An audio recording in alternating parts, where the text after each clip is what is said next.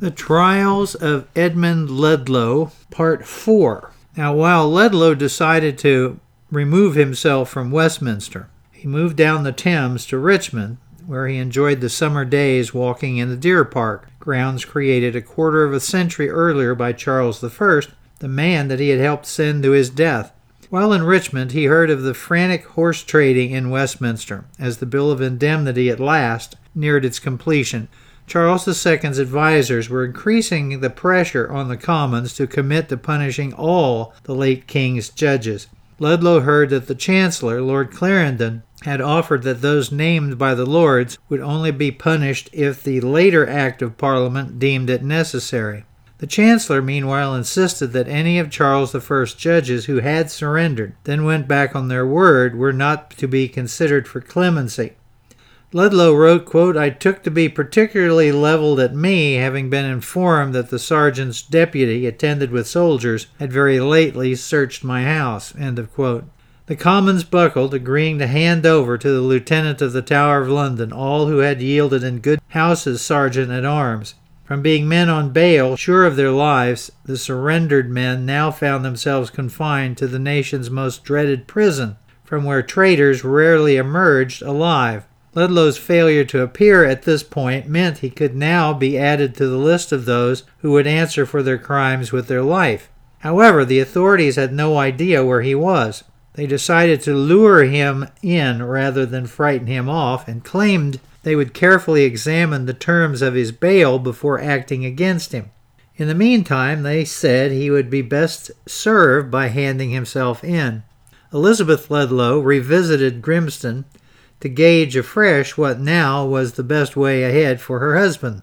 The speaker repeated his earlier advice that Ludlow must surrender. Mrs. Ludlow countered that she thought this a very dangerous course given the extent to which the Commons had already yielded to royal pressure. Surely yet more concessions were likely to follow, and she went on what was to stop the current House of Commons from being replaced by another, whose members might vote through even stricter retribution against the Stuarts' historic foes. The Speaker seemed much offended at this discourse, Ludlow wrote, and going down the stairs with her, told her he would wash his hands of my blood by assuring her that if I would surrender myself, my life would be as safe as his own. But if I refused to hearken to his advice and should happen to be seized, I was likely to be the first man they would execute, and she to be left the poorest widow in England. But the advice Ludlow was receiving from other more trusted parts of the enemy camp was consistent. His life was in peril. After weeks of uncertainty, he knew it was time to escape. Ludlow sent a letter explaining his decision to Speaker Grimston and told him that he had withdrawn himself not out of distaste to the House of Commons, upon whose words he had rendered himself, reported Sir Thomas Gower, a royalist who had raised a regiment for Charles I during the Civil War, but that he saw blood was thirsted for by those who hardly ever had attempted to draw any in any either sort, and they attempted to invade the liberties of the Commons of England of which they hoped they would be careful, that whenever the House of Commons signified their pleasure, and that would maintain what they had promised, upon notice left at a place he named, he would readily return to the place from which he had left.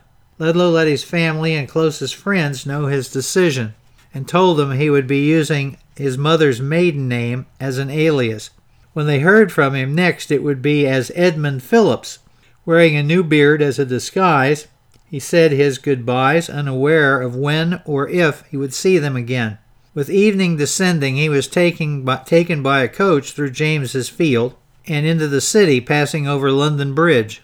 At St. George's Church, Southwark, he was met by a guide leading a spare horse. The two men then headed south towards the coast, traveling by lesser roads, avoiding towns, and steering clear of places where soldiers might be. The military would be looking out for fleeing regicides, and many of them would know the distinguished lieutenant general by sight.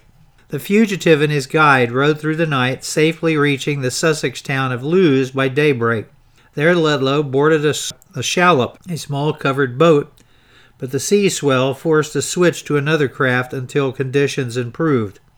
The second vessel had a recent history, that must have encouraged Ludlow, for he learned that it had already been successfully spirited away another leading parliamentarian, Oliver Cromwell's heir, Richard.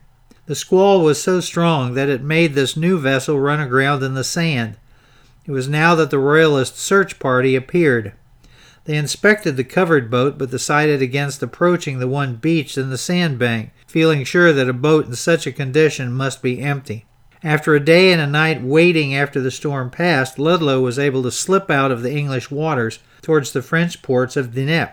The crew was evidently unaware of his identity of its fine looking passenger. Ludlow described in his memoirs a conversation he had with the ship's master, who had worked out of Irish ports during the years of Ludlow's military command there. The master asked the bearded traveler of news from London. Did he happen to know if General Ludlow was one of the judges taken prisoners recently? Ludlow coolly replied that he had not heard of any such thing. At Dieppe, Ludlow went to the home of Madame Coe, a sympathizer who welcomed him with the choice of staying with her in town or moving to her house in the country. Worried that one of the many Irishmen he had seen in the port might recognize him, Ludlow opted to move inland. He was keen to get some country air and even keener to avoid the fate of Isaac Dorislaus. After a few days in this new hideout, Madame de Coe forwarded to Ludlow letters received from England. One of these contained a written proclamation from Whitehall, dated September the 1st, 1660, which recalled the regicide's obligation to surrender during the two week window in June earlier that year.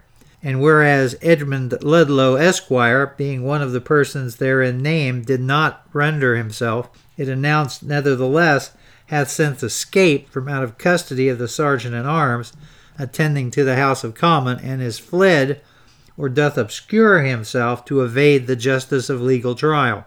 The decree warned that nobody must assist Ludlow in any way, rather they were to apprehend him. The reward for success in this was a tempting, generous £300, the equivalent of almost 20 years' wages for the average farm laborer. So we've gotten Ludlow out of the country. Now we'll have to check on him here in the in the situation that's going on, and then we will see what happens to those who turn themselves in. Now the sources for this: Killers of the King, the men who dared execute Charles I, by Spencer. The History of England by Thornton Lockyer and Smith. The English Civil Wars, 1640 to 1660 by Warden. So I hope you enjoyed that, and as always, don't forget to come by the website, sumahistorica.com or historyaccordingtobob.com, and ask a question, leave a comment, check out our merchandise, and if you like what we're doing, please feel free to support us. Thank you very much.